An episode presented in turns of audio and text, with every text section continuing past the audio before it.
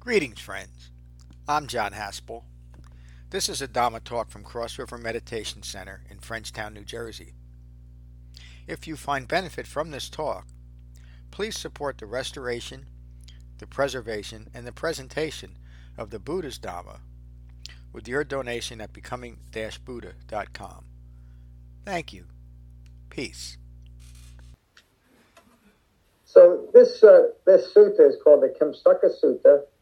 Um, there's a there's quite a bit of metaphor uh, in the Buddha's answer to some um, direct, but as you'll see, rather um, vague and conceptual questions. And the Buddha's final answer is his final answer to all confusion and all seeking is that you won't know until you actually develop the Eightfold Path. The Eightfold Path is, is what the Buddha provided all of us to develop those things that we're seeking. Most of what we're seeking is rooted in ignorance and self reference. But through the Eightfold Path, we'll be able to recognize that. So the questions that uh, two, two monks in the original Sangha asked and were answered by other members of the Sangha um,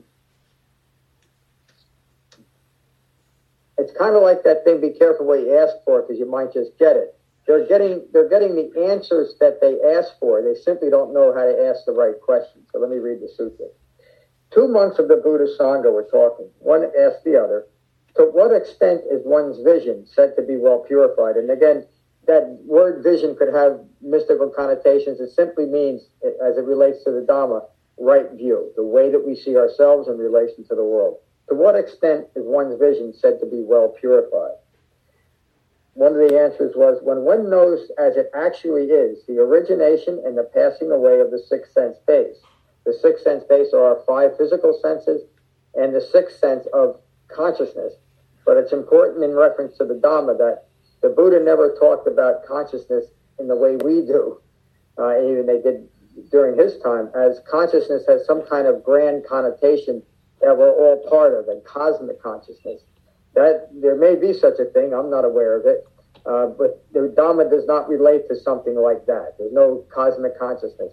Consciousness, as the Buddha describes it, and we we use it here, is simply ongoing thinking rooted in ignorance of Four Noble Truths until that ignorance is recognized and abandoned.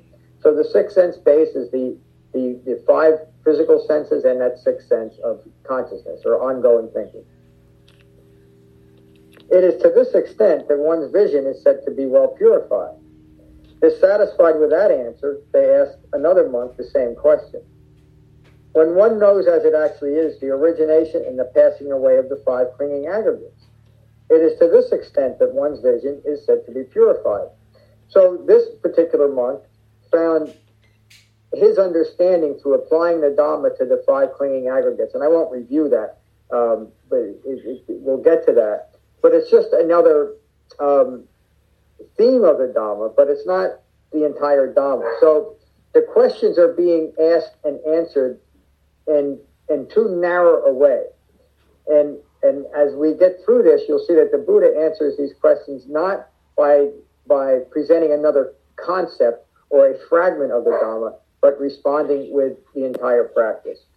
Still dissatisfied, they ask another monk the same question, and he answers, When one knows as it actually is the origination and the passing away of the four great elements, earth, fire, wind, and water, it is to this extent that one's vision is said to be well purified. So understanding the, the physicality of our world through the understanding the elements.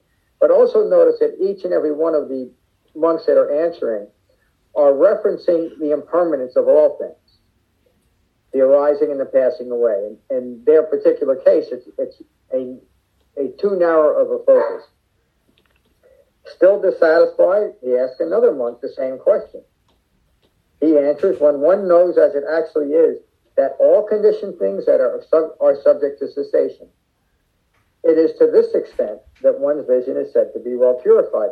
Now, that's a profound answer that Kondanna gave during the Buddha's very first teaching of the Dhammacakkappavattana Sutta, the first teaching of the Four Noble Truths. Some people call it uh, the first time that they set the wheel in motion. Those misunderstanding the Dhamma will call it the first of the three turnings of the wheel. The Buddha only turned one wheel, the wheel of the Four Noble Truths. But understanding impermanence is key to understanding the Dhamma. So they're all right in that sense. But understanding impermanence in a much broader application is um, is true Dhamma practice. Still dissatisfied, they seek the Buddha. He tells them of the answers to his questions. The Buddha replies, Friend, it is as if a man had never seen a certain tree that changes appearance often. A difficult to describe tree, a riddle tree. And the, the, the, there's, there's trees that are still called riddle, riddle tree in some of the lore that's brought forward uh, in, in modern dharmas that don't really relate to the sutra, but you might hear it. The riddle tree. He would ask someone to describe a riddle tree. They say that the tree is black as a burnt stump. This is how the tree looked at the time. Dissatisfied with this answer, they ask another to describe the riddle tree. They tell him that this tree has no bark and its pods explode. This is how the tree looked at the time that that person observed it.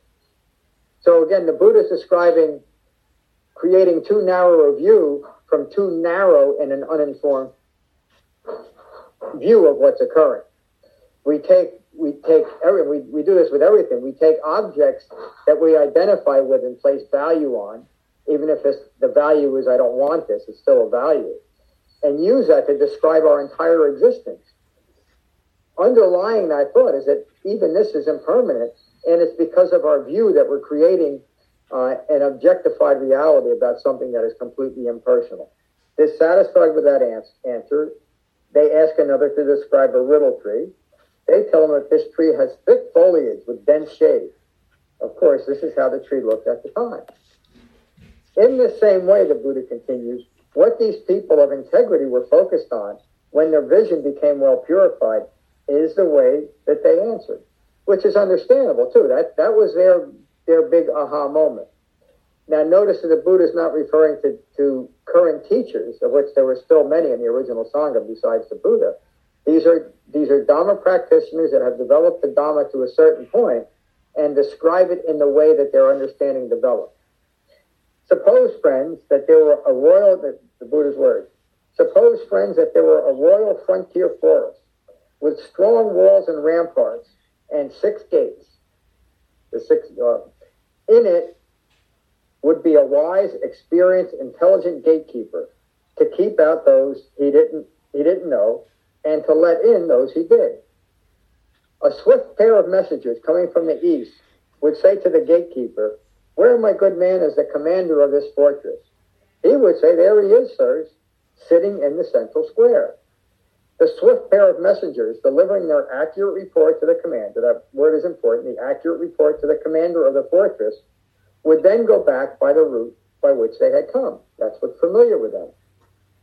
Then a swift pair of messengers coming from the west and the north and the south would say to the gatekeeper, Where, my good man, is the commander of this fortress? So no matter what direction you come to, you have to identify where the commander is. He would say, There he is, sir, sitting in the central square.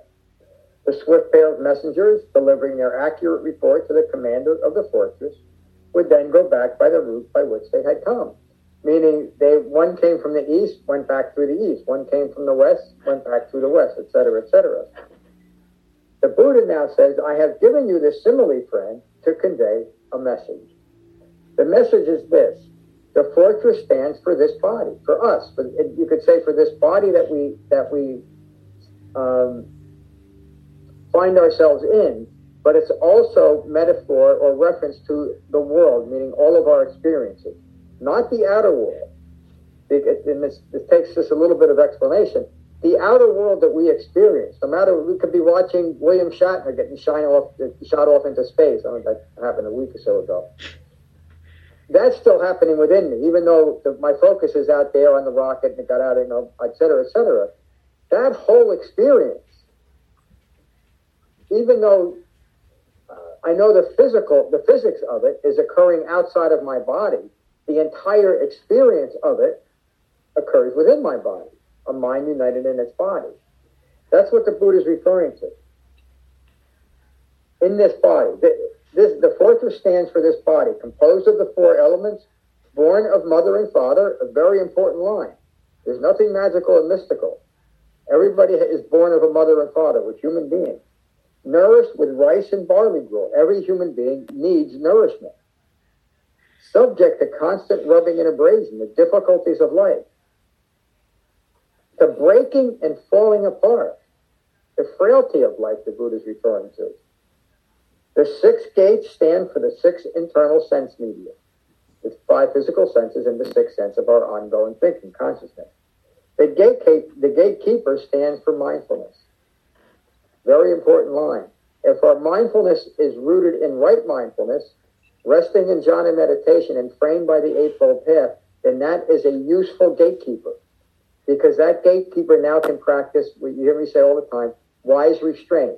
Wise restraint is Dhamma practice in life as life occurs, which is the only place that we can actually practice and develop the Dhamma, right here and right now. So our minds have to be here right here and right now. We have to develop the quality of a gatekeeper within our minds. A swift pair of messengers stands for a tranquil mind and true insight.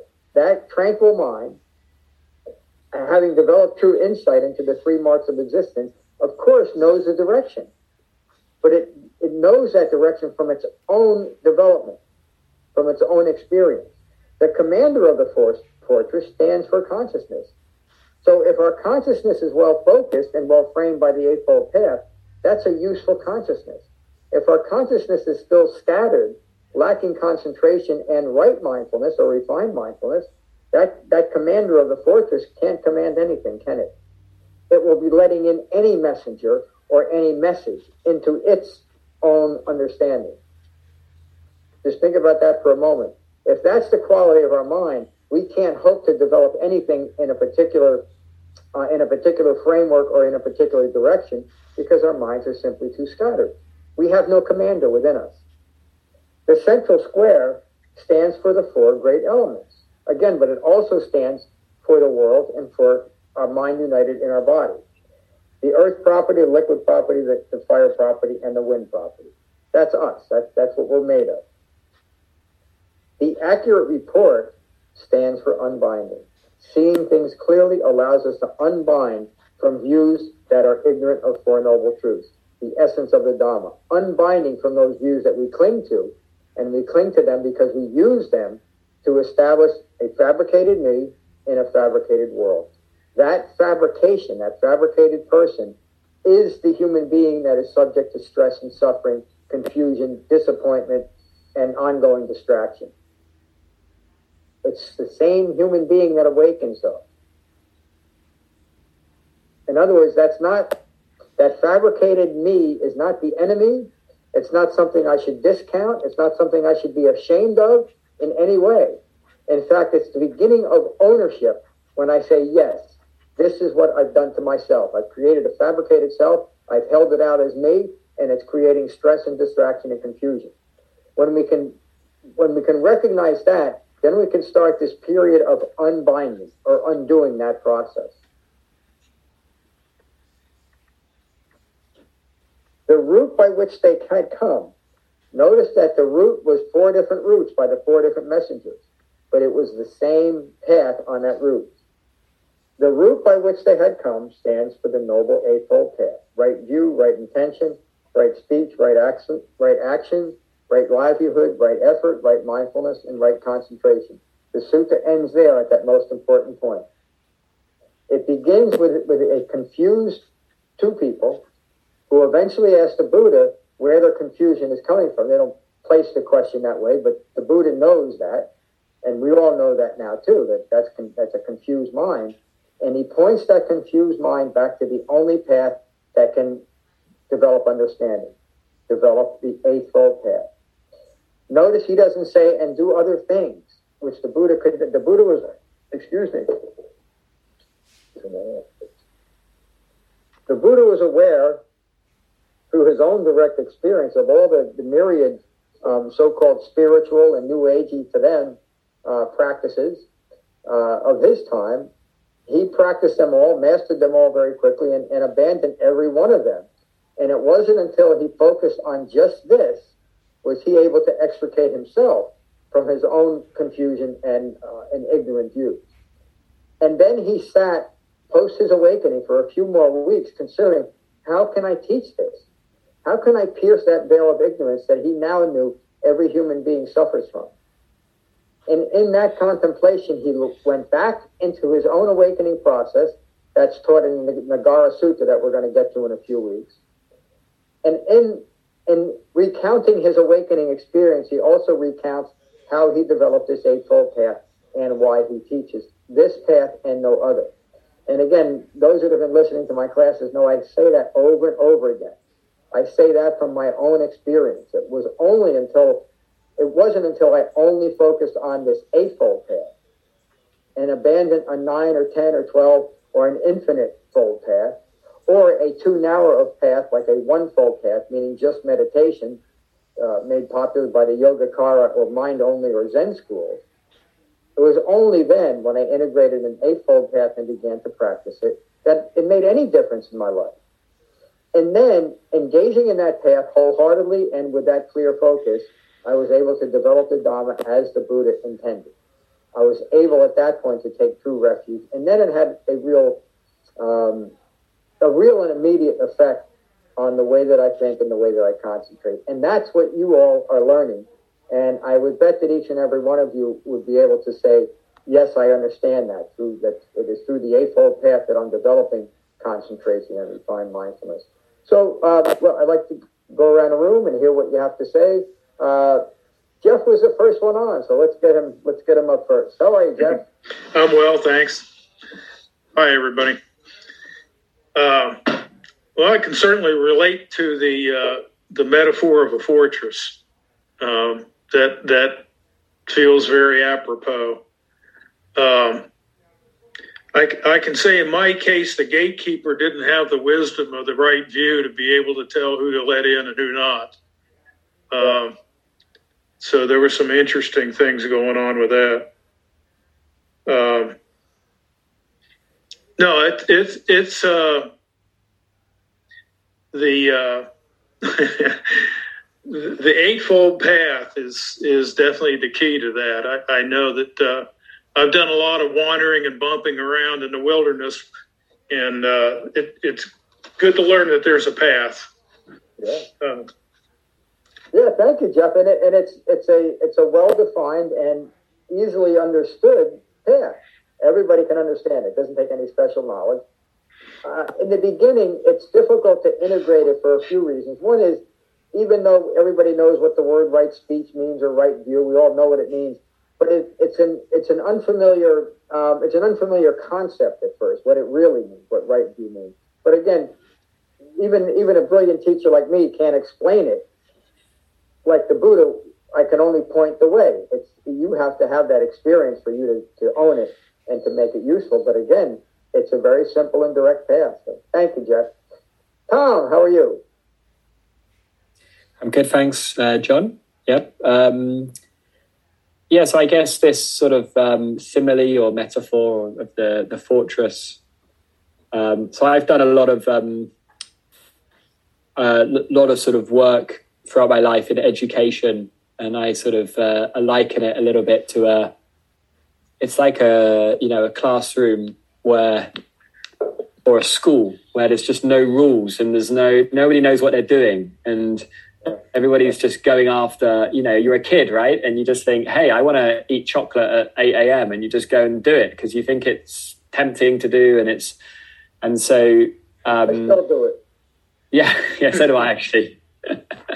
just not not not too much nowadays not as much as i used to but yeah like that idea that you you, you have a sort of a yeah anarchy almost or you have um you in it and it although it might be tempting for those kids in a school or whatever to to um, get whatever they want, you know, because they don't know any better, right? They think, hey, I want to do this or do that, and that's how children are.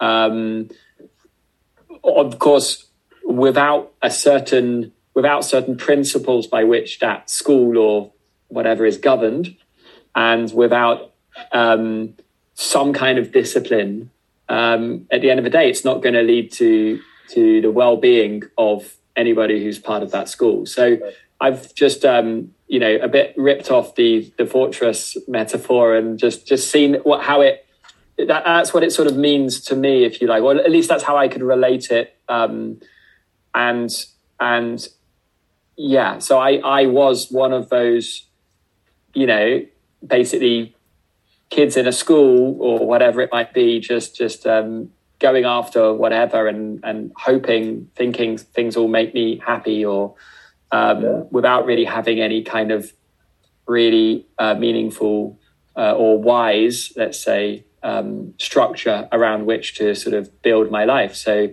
um, that's what the Dharma gives me, and so that's what I sort of take from this this um, yeah this this uh, sutta. Yeah, yeah that's really said, That the, the the fortress could be and is uh, either uh, helpful to us when it's seen correctly, or we could you can see the fortress as what we created out of a mind rooted in ignorance, and it's it's that fortress that's keeping us from from true understanding, isn't it? Uh, the Buddha used to refer to, or did always refer to, his life prior to his awakening, especially his life on the palace grounds. The, the, Buddha grew up. Uh, his father was one of the wealthiest uh, leaders uh, in northern India at the time. Uh, he referred to that as a confining place. And he always referred to the world as a confining place when we're entangled in it, much like a fortress is. You remind me of a quick story. You know, I always love to tell these stories. When I was six years old, uh, my grandmother, there were six of us kids. And whenever my grandmother would visit, she'd always give each of us five bucks, which was a lot of money way back then, especially for her. And we were expected, my father had this big old gun safe, but it, never had any guns in it we always expected to give the money to one of my parents and they put it in the safe for safekeeping until some time in the future. I never liked that idea. I wanted to live now. And I was six years old. I snuck out of the house. I walked three miles to this market. I still remember the name. It was O'Connor's Market. And I bought $5 worth of Tootsie Rolls. And man, I was the richest kid in the world. I can't believe I'm looking back. That was 60 years ago that I even tried to do that and did it. But talk about driven by greed, aversion, and deluded thinking. There it was, even at six. So, but I enjoyed every one of the Tootsie Rolls. I think. I don't know what a Tootsie Roll is, John, but I'll I'll Google it later. Chocolate treat that's uh, kind of chewy, you know. Maybe, All right, I think it's new to us, Brit. We'll, we'll check it out. have it. I can. It was five bucks worth of Tootsie Rolls. It was a big box for for a six year old to drag back home with them, but I did. Ate every one of them and got sick. Alex, how, how are you? Yeah, I'm okay, John. Um, I'm struggling a bit with this one, to be honest. I'm, I don't know if it's just because I'm, I've got a very busy mind today. Um, so I'm going to take a noble silence. I, I just to say I enjoyed the start. The riddle tree stuff was interesting. About, I guess it was talking about taking, accepting different points of view. Um, but then the the the uh, I can't even remember what it was. The fortress stuff. I, it's just lost me, to be honest. I, I think I'm going to need to revisit this one. yeah, that, that's fine. But the the as in all the sutras, the, the the the key message is if you want to develop it, you follow an eightfold path. Okay. Because that that's really the answer. Yeah, and you know, metaphors metaphors are useful, but not in a universal sense. And as I was restoring these sutras, I always kind of struggled with should I even include the metaphor. I mean, this one you have to. There's no sutra without the metaphor. Mm. Um, but what I found is some people relate directly to metaphor and they get it, and some people just don't. So it's not it's not I, universally useful. I normally do. I normally do it quite a lot. I, I love the metaphors and the imagery, but um, this just seems quite. There's a lot of layers to this one. Maybe I'm overthinking it, but um, yeah. yeah. Yeah could be my presentation. I tend to read rather fast too. So yeah, it's uh, yeah, I, it, it's a, little bit fast, but it might just be my state of mind today. I've just had a very busy day. It's all it's all good. Uh, we used to have a sangha member, um, and she was great because when I started reading too fast, she would just interrupt. Ah. John, John, John, and I knew it. and, I, and I slowed down. All right, I'll remember that next time. it's fine. You all know who Popeye was? I am what I am. You know. Thank you. Uh, John, how are you? Very good, John. How are you? I'm great. Thanks for asking. For the others in the group, I'm a somewhat of a new guy here, but um, you know, it mentioned the riddle tree before, and uh, I look at that as people. Uh, every person looks at something. We all look at the same thing, but we all see it differently. Mm-hmm. and so you have these four monks, or, or how the story goes, and you're seeing different versions of the same thing, and that happens all the time.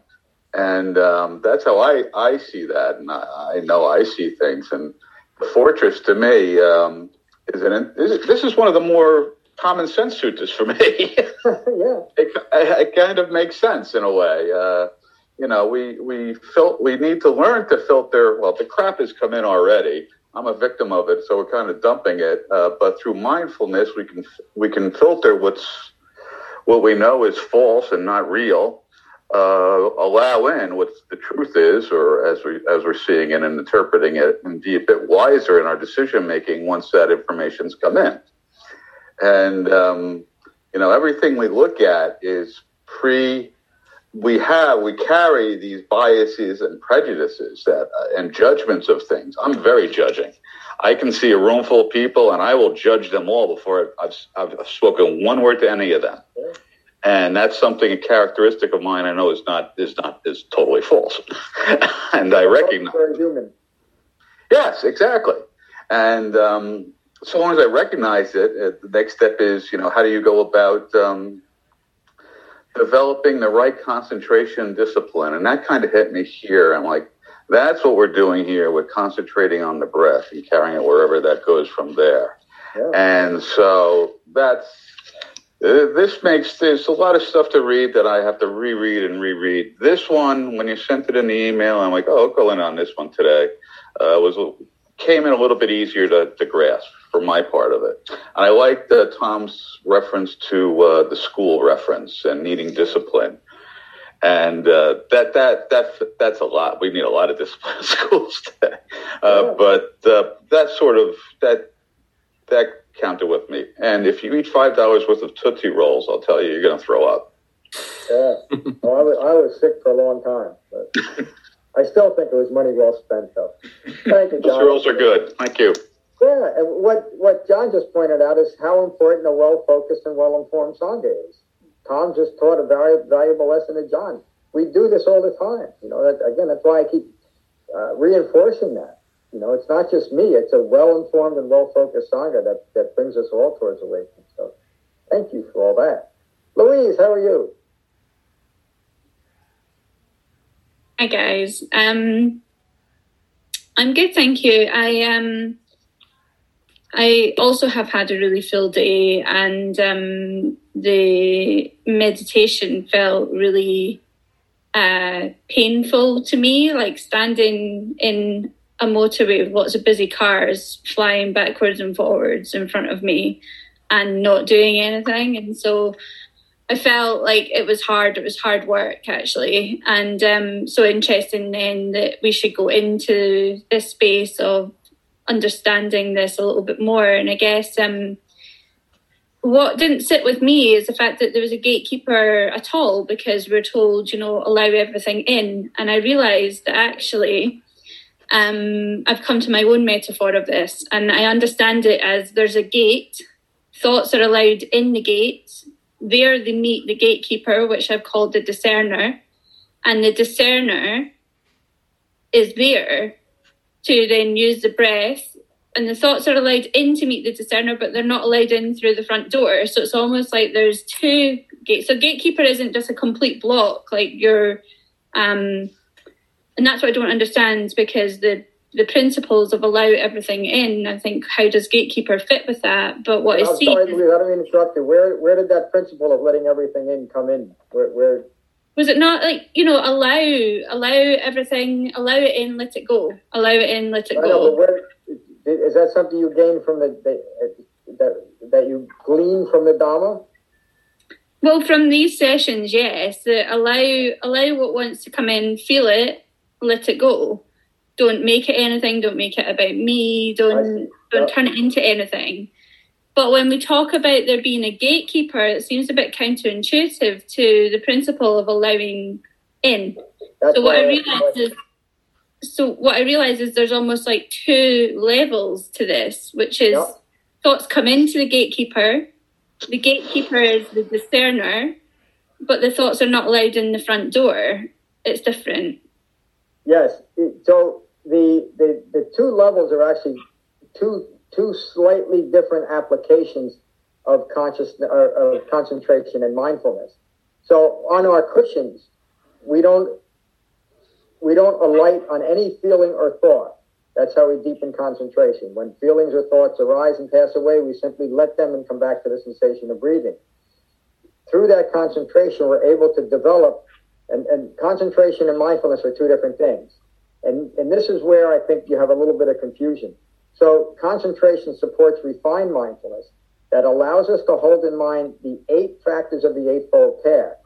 And it is that level of mindfulness that then frames and acts as the gatekeeper. So there's another sutta that we're going to get to further along in this series called the Vitakkasanthana Sutta. And in that sutta, the Buddha concludes it by saying, through the Dhamma, we gain the ability to think what we want to think when we want to think it, which, which refers to the metaphor of the gatekeeper, but also wise discernment.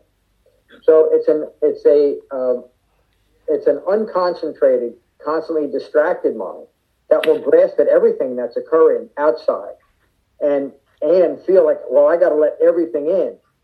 The Dhamma allows us to develop wise restraint, meaning I don't have to. I can I can choose mindfully in this moment what I am letting in. And that is that's true liberation. That's true control of my mind and my body. And even that word is something that is um, uh, subtly discounted today. We shouldn't control anything. Well, think about that for. I mean, that, that really is kind of the, the new agey uh, mantra: don't control, don't control. Well, the Buddha taught, and that was common during the Buddha's time. He taught us that if we want to develop a well concentrated mind, we have to learn how to control our mind, and that's the basis of the, the practice and the basic method that we use. Now, from that well concentrated mind, we can control what comes in. Some of it is is a um, uh, a preemptive way of engaging in the world. In other words, we don't we just don't go out and do the things or expose ourselves or put ourselves in situations which simply no longer serve us well. That's the beginning of wise restraint, isn't it? Um, just maybe a little bit of a silly example. When I stopped drinking and using drugs, I stopped hanging out in bars and hanging around with drug addicts that was a practical application of, in my case, wise restraint there. As my Dhamma practice developed, um, I became more refined in that. I don't watch a lot of TV. I don't watch a lot of movies. I don't. I don't listen to a lot of music, although I do in very specific applications. I don't talk to a lot of people who, who annoy me simply because I don't need to. I'm not. I'm not out in the world in that way. Um, but it's all part of this process of living as a human being in this moment and not being distracted by greed, aversion, and deluded thinking. And by your questions, I, I, can see that you're developing that. I hope my answer was helpful to you. Can I can I have a little bit more time? Can I understand? I want I want to understand it because I've got a question at the back of this, and I want to understand it because then I might not have the question. um, the when when you're talking about um, when you're talking about letting in, let's say just the concept of letting in, mm-hmm. um, I see there've been two levels to letting in, right? The the first level is the fact that you just let in the thought, and then there's letting that thought in even deeper.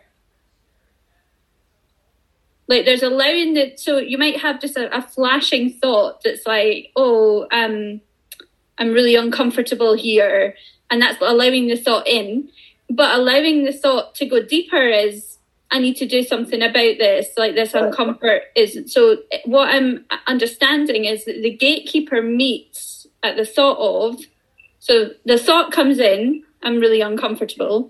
The gatekeeper meets the uncomfortable thought, discerns it, and doesn't take it any deeper. Yeah. So I see there being like two two gates, not one gate. That's yeah, what I'm trying to understand. Like you're absolutely right. That yes, we we gain that wise discernment to know. In other words, I'm I I'm uncomfortable in this moment, and yeah. so the distraction would be okay. Where is it coming from? Why do I feel it? Who's to blame? And we get, and that is ongoing distraction. Instead of when what the Buddha teaches us, it's enough to know.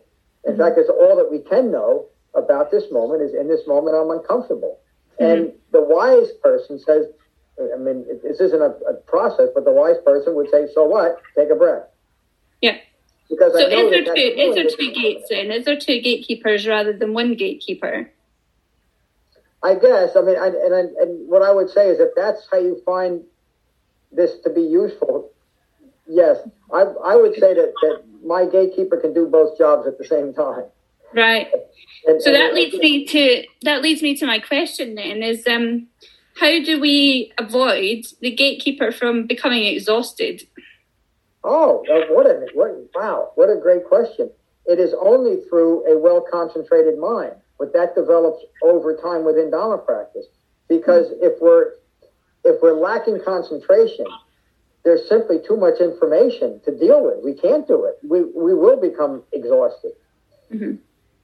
And and I know this this is uh, an unsatisfactory answer at first, but it's the best answer.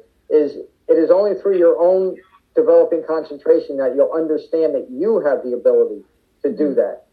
And it, it and the, the gatekeeper is a perfect metaphor for that.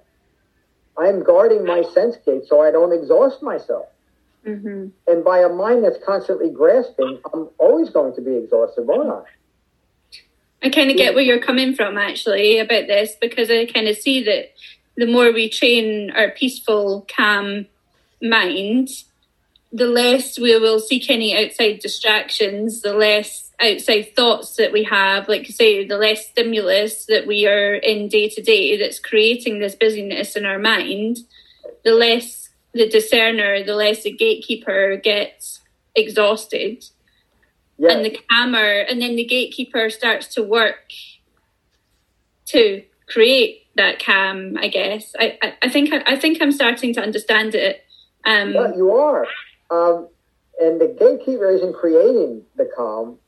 Calm is that calm is the result of a well focused Dharma practice. Yeah. It's not something we even we, we even we don't grasp after. We don't even look so much to as that's the goal, even though it is. Mm, It simply arises. But Louise, you experienced that, and I know you said you had an uncomfortable meditation session. yeah But I, if you think back when you, and, and and let me say it this way, your meditation session today, Mhm. while it was uncomfortable, was extremely skillful, based by your based on your words. Because every time you recognized that you were uncomfortable, you came back to the sensation of breathing. I was constantly being the gatekeeper. I was constantly going that's a nice thought. No put that away. Great. Yeah that goes to one side. I was being the gatekeeper and that's when you started to go into the gatekeeper um analogies. I was thinking that's exhausting.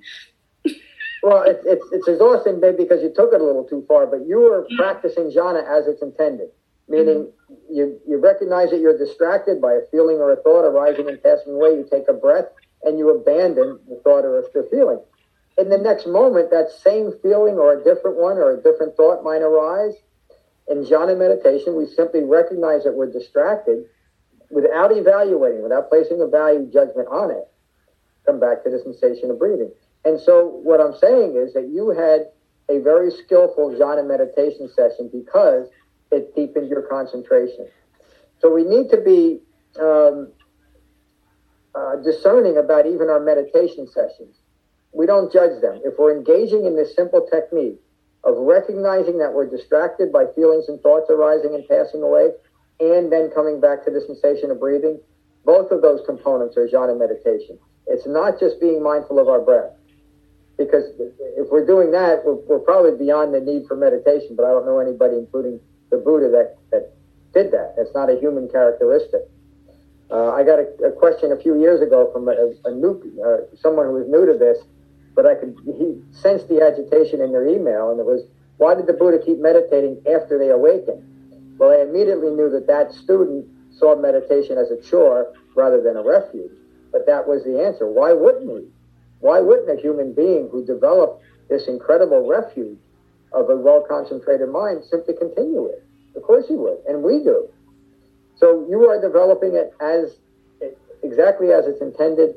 Your questions show that, and I think if you look back at your experience, you realize that you deepen your concentration today in an uncomfortable meditation session. I, and I don't mean to put words in your mouth. Do you think that's a true statement? Yeah, absolutely. Um, I was really aware of the, the gatekeepers, which is why it's you know really um, resonant. The, yeah. the, today's session should be about that as a metaphor. So yeah, thank you. Thanks for yeah. the extra time as well. Thank you so much. Yeah, thank you so much for bringing it out and for asking such important questions. This is what it's all about. So thank you, Louise. Jordan, how are you today? Yeah, I'm good, thank you. Um, unfortunately, I missed all of the, the teaching because I I rent out camera equipment and the guy came um, far too late and I had to go out and meet him. He got lost, so yeah, I missed I missed it all apart from what you guys were you guys were talking about afterwards. Um, I'll, get it, I'll get it edited as quick as I can and get it and I'll post it. Um, probably won't be until tomorrow, but uh, and if okay. you want to know, you Brilliant. can send me an email when you post it, and I'll send it. You know, I'll send. I'll reply when I do. Great. Uh, do, do you update them on Spotify? I saw. I saw some of your some of your teachings were there, or is that? I didn't know they were. They might be getting kind of hijacked over there. Or maybe it was um, um maybe it was Apple Apple Podcasts. I can't remember. Yeah, they, are on they're on iTunes. Uh, again, I don't yeah. post there, but I think they they yeah, somehow they get on there. Uh, on the on the website, I use I use a, a, service called Podbean that you can subscribe to through the website, and that gets all. You'll be notified of, of new postings if you subscribe to that Podbean podcast. Okay, cool. Um, I've been a bit remiss in getting um, getting things posted. I have all the Dhammapada uh, talks posted now. I'm up to date, but I'm way behind these. In fact, I'm, I'll be working on it today. Um, but I'll try to post this one I've been working on getting um, talk three through ten posted, but I'll I'll get this one up uh, so you can listen to it. Um, and Mateo too. Mateo isn't here today, but I'll, I'll, get it up within a day or two. If you don't see it and you want me to let you know, just send me an email so I have your email address. I appreciate that. Thank you. Um, Please. Yeah, I just wanted to comment and I noticed like in the meditation today, well, I've probably been doing um, classes for about a year now, and my mind was still kind of yeah half in the meditation, half falling asleep, half still getting loads of um, loads of thoughts that um, sometimes it would take me I don't know twenty seconds till I realised I was in a I had a thought that I needed to um, bring it back to the breath. Mm. I don't think I've improved at meditating in a year. um, maybe it's just yeah, I mean, I'm doing it every every other day, I guess, on average. Maybe. Oh. Um, but but yeah, I mean, um, is it is that an issue? Is it. I'm kind of at the same level? yeah, it is, and uh, again, it, it's it's a matter of right effort. Are you using the guided meditations on the website on my website? Yeah, I do some. I do like one day, um, one day that, and then the next day, um, what's that? the Headspace one or another one I use just okay. to kind of. To, to answer to, your question, I would say that the reason why you're not developing it much because you're not practicing the method. So again, I'm not against anything else or any other teaching, and I'm not saying don't do it. But what I am saying is, if you want to develop jhana meditation, you need to stop other practices because you just you, your mind just doesn't work that way. Mm. And then you need to be consistent. Uh, what I would suggest to you, suggest to you, Jordan, even though you've been doing this for a year, is to start with with going on the website, listening to the guided meditations. But start with just a five minute. There's five to forty five minutes. Um, start with just five minutes twice a day, and if you can do that about twelve hours apart, that's a nice balance in a twenty four hour day. Um, yeah. I would again. I'm not against Headspace. Millions of people do it, and hundreds of people do this. Um, the, the waking up one, yeah, Sam Harris. Yeah, yeah. It, it's it's just not it's just not the way to develop jhana meditation. So again, I'm not telling you what, what not to do, but if you want to develop this, do that. Start with five minutes twice a day, around 12 hours apart. And I bet by even next week, you'll tell me that, yeah, you're, you're developing uh, concentration. I've never met someone who, um, or taught someone who applied the Dhamma the way it's presented and didn't develop it. Every single person. And I've had plenty of students. I, I, often say it this way: if everybody I ever taught kept coming to classes, I'd be teaching in an, in an arena, you know, with twenty five thousand people. That's just not the case. The Buddha taught a Dharma for those with his words, just a little speck of dust in their eyes, meaning those that were able to commit and practice his Dharma. And I think you're one of them, but you won't know unless you do that. You know, so all those things, headspace and all the other practices and lineages, uh, are all out there. Give yourself a chance to develop just this one and see if it works for you, because it's the only way you'll know. In fact, Yeah. the sutta kind of relates to that too. You know, if you want to know if the Eightfold Path works for you, practice the path. Yeah, I definitely need to start doing the evening ones as evening meditation as well. I only only Yeah. do the evening one. And again, just to start with five minutes, because if you if you decide, well, I got to med- meditate twenty minutes or half an hour twice a day, and you're just trying to start out, that's going to seem like way too much. You can't do it. Yeah. And just an FYI, I've been meditating about 318 years now. I've been meditating a long time, and I meditate mo- most of my practice is 30 minutes twice a day because that is more than enough for me. Um, every now and then I'll feel like just sitting in meditation for a long period of time, usually when I don't have a lot going on, and I will. I'll just sit for an hour or two, but that's that's rather rare for me. Um, and I came to these numbers and the ones I recommend because I've read hundreds and hundreds of the Buddha suttas, many of them on jhana, jhana meditation. I never read one sutta where the Buddha says, if you're around for a year, you have to be meditating for X amount of time. If you're, you know, you got to, nowhere, nowhere does he say, does he mention a length of time. The Buddha's only admonition towards meditation is go find the root of a tree or an empty hut, meaning go find a go find some seclusion and do jhana. That's all he ever said.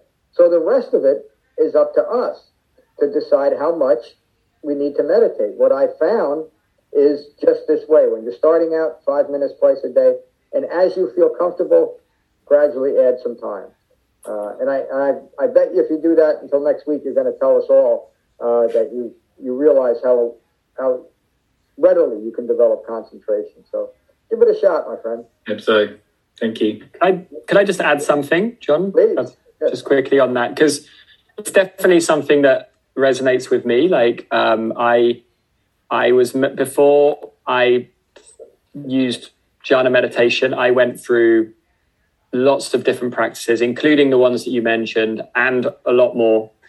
And I had exactly the same feeling on many, many, many occasions. Um, and so it, it really did make a difference when I started about a little bit, maybe about 15, 16 months ago. I started with just one practice because the reality is with these other meditations, you're just being asked to do different things each time. And it's very difficult to nail down a skill when, you know, somebody else is saying that they, you've got to follow your body or you've got to do, you know, uh, loving kindness and all this. And there's nothing necessarily wrong with those practices, but um, having that focus on one thing just immediately it simplified it for me. And the other thing that really really helped me was this idea that the only thing you're trying to do in in meditation is practice concentration. Yes. You let go of everything else. This is what I remember John mentioned because I always used to think I have to get into a state or it's it's just that you're just there to try and concentrate and mm-hmm. and and then start to reframe what a good meditation looks like just like what louise was saying right like where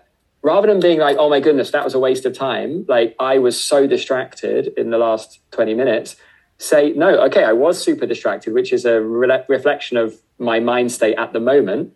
But but you've you've had just look back on it and be like well during those last 20 minutes of, of you know my mind would have been just like that. Even if i wasn't meditating i would have been totally chaotic. But thanks to the meditation on let's say five let's say it's only five times during 20 minutes when you realize that your mind is distracted. Those are like five you know we use that phrase with covid like circuit breakers like it's almost like a circuit breaker for your mind right? Where it's like you've your mind is going off in a direction and you're able to cut it and then it will go off again but then you'll cut it and you're gradually developing that that Okay. you know the gatekeeper. You're you're developing that skill to become a master gatekeeper and it won't happen overnight. It's the hardest job to learn. It really i, I mean i would say it's but it's but but it can be done and and even small improvements you'll start to notice them. And you'll be like mm. because i i'm i still could easily have the pers- perspective that i'm i can't do meditation very well which would be i could i, I could have that mindset but I've I I'm looking at it through a different lens now, and I'm like, wow, thanks for that practice. I've been able to to realize how crazy my mind is on X number of occasions, even if it's only in a five minute meditation. And, and it becomes a lot more self affirming and self um, uh, encouraging uh, that way. Um, so don't worry about thinking I've got to concentrate for 20 minutes and nothing's going to come in. Like that's probably, you know, certainly not going to happen in the near future, right? But how many times can you can you create those circuit breaker moments where you're like you come back and you realize you know you come back to your breath um anyway just yeah. i don't know if that's help, helpful but I, have been in exactly that situation and i and i still am sometimes but um having that focus on one practice has really really helped yeah good to know uh, yeah i guess i was just um having some alternative like mental stimulation or let's practice like looking at the looker which is what um, um, sam harris always um, tries to looking at who's seeing and being aware of yourself. Anyway yeah it's just like a different mental challenge. But yeah what you say both of you say definitely makes sense. Concentrate on concentrating. Um, yeah keep it simple. give it a go thank you well, that, that was so well said that was probably the best explanation I've ever heard, including mine, about the importance of jhana meditation. Uh, and it is just that. It, no, if we're engaging in the method, and the method is simple. Recognize that you're distracted, come back to the sensation of breathing. That is a successful meditation session, meaning it will deepen your concentration every time you do it. So we should lose the idea of, of qualifying our meditation sessions. We just do it. And when we're done, you know, I'm done off my cushion, I'm done with meditation. I don't think about it. And, um, and long ago, I let go of placing a value judgment on it. Was it good? Was it bad? Did I feel this? Did I feel that? Because if I if I think that I need to feel good after my meditation session, I'm still stuck in the first foundation of mindfulness, aren't I? I've, I've, I've really done nothing to increase my concentration. But if I recognize that this is all that I do, it's, as Tom said, it's just a skill to develop. The more I develop it, the more I own it and then it serves as the foundation for the rest of our Dharma practice. So, what a great class and uh, great support by all of you. So, uh, your questions were supportive, and some of the answers were just just re- really uh, wonderful. So, uh, any other questions or comments? Uh, next Thursday, I have um, I have a, a, a, medical appointment. It's a pre-surgery appointment that I I'm trying to postpone um, but because it's pre-surgery, the timing is kind of important. And so I might have to cut next Thursday's class uh, down to about a half an hour, but we'll still have it. Uh, but just so you know, and I think, uh, well, we'll figure it. We'll figure out what happens. But if I can change it, I will, and we'll have a complete class. But, uh, but we will meet next Thursday, no matter what. John, I wanted to ask just um, just quickly and tell me if I'm skipping ahead and being impatient because I have a tendency for that. Um, but there are some things I'm sitting with in my conscious awareness at the moment around certain topics and ideas, I guess. And um, it would be really interesting for me to understand those through this new Buddhist lens that I'm now exploring. And I guess the question is in these sessions, is it only really space to discuss the allocated texts, or can we ask other questions outside of the teachings? You, you, yeah, you can ask any question, Louise. Um, I would ask you to go, if you haven't already, to, to read our purpose statement and our Sangha guidelines, because that prevents, that prevents, that provides a broad um, framework for, for what we do in class. Uh, so I, I welcome every every question you might have, but if it's a question about other practices and why don't we practice that or why don't I incorporate it, um, I would rather answer that question to you directly, only because I don't want to take time within the sangha to do that. Yeah, it's, it's not. It's it's more about life themes, like um, life themes that I might be exploring at the moment in terms of my own growth, um, and looking at that through the lens of. Can you of give me one example? Culture. Um. So you know, I um trying to decide if I want to be vulnerable or not, but I will. Um. So basically, um, I think I'm a very good discerner. I'm a very good gatekeeper. I don't allow very much in. um, and that's not very good for intimacy and creating relationships and connections. And I'd be really interested in understanding a little bit more about um, relationships through the Buddhist lens, I guess. Yes, that, that is that kind of question is uh, it, it's more than entirely appropriate. I would I would encourage you to bring that. And again, I appreciate your um, your level of, of comfortability with us and with me.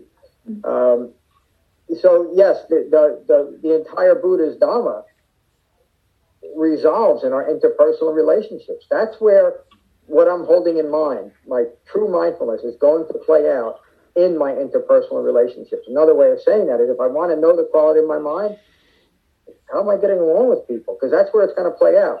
It shouldn't be an external focus, though. Mm-hmm. I recognize when I have a conflict with somebody, no matter what that person is doing, even if they got a rock that they're going to throw at my head, the conflict is within my own mind, not in them. Mm-hmm. And and the reason why that's important is because the conflict in my mind is the only thing that I can, there's the word again, control. And actually I can abandon any conflict. But yes, it's it's just that way. It's just on these um, these practical uh, moment by moment experiences of our life that we should bring to Dhamma class and bring into our Dhamma. So, and so is this a theme coming later? Then interpersonal relationships might come later in in the study. There, or? Yes, there's some sutras that directly right. address that. You'll, the story right. behind it has to do with something like that. But there's um, the, if you if you want to do a search on the Khema Sutta, K H E M A Sutta and that's a sutta where a, an accomplished nun is teaching her ex-husband. So it's very personal. Um, and I think you'll get a good example of that. If you if you can't find it, just send me an email and I'll, I'll send you the link. But there are some suttas that speak directly to interpersonal um, experiences, and there's some that, in a general way, you could say the entire Buddha Dharma speaks directly to interpersonal relationships because that's what we're doing. We're we're understanding or I'm understanding or developing understanding of myself in relation to the external world. And this is where everything happens, right here, right now, in a mind united in its body. In order to, for us to have those meaningful experiences in interpersonal relationships, I have to have a mind that's united in its body and present for that interpersonal relationship. Meaning that it doesn't do me any good to be talking with you when my impression of you is taking my mind into the future or you might remind me of someone in the past, and so that's clouding my. All of that takes me away from just being present with Louise or anyone else for that matter. And you know, I would say by even asking the questions, that's something that you have a very skillful desire for, and you recognize that it's it's missing. Most people don't recognize that that's what's missing in their life is that real connection to what's occurring in this moment. So great questions and a great class. Uh, any anything else? All right, I, I, mentioned about next Thursday we will have a class, but it might be a short class. Um, and let, we'll finish with metta as we always do. So again, just take a moment to become mindful of your in breath and your out breath. And let that mindfulness unite your mind and your body. And these are the Buddha's words on metta from the Karaniya Metta Sutta. This is what should be done by one who is skilled in goodness and who knows the path of peace. Let them be able and upright, straightforward and gentle in speech, humble and not conceited, contented and easily satisfied, unburdened with duties and frugal in their ways, peaceful and calm and wise and skillful, not proud or demanding in nature. Let them not do the slightest thing that the wise would later reprove. Wishing, gladness, sorry, wishing, may all beings be at ease. Whatever living beings there may be, whether they are weak or strong, omitting none, the great or the mighty, medium, short, or small, the seen and the unseen, those living near and far away, those born and to be born, may all beings be at ease. Let none deceive another or despise any being in any state. Let none through anger or ill will wish harm upon another even as a mother protects with her life her child, her only child, so with a boundless heart did one cherish all living beings. radiating kindness over the entire world, spreading upwards to the skies and downwards to the depths, outwards and unbounded, freed from hatred and ill will. Whether standing or walking, seated or lying down, free from drowsiness, one should sustain this recollection. This is said to be the sublime abiding. By not holding to fixed views, the pure hearted one, having clarity of vision, being free from all sense desires, is not born again into this world. Thank you all for a wonderful class today. Thank you for listening. I rely on donations to support the continued restoration, preservation, and presentation of the Buddha's Dhamma. If you find benefit here, please consider a donation at becoming-buddha.com. Thank you. Peace.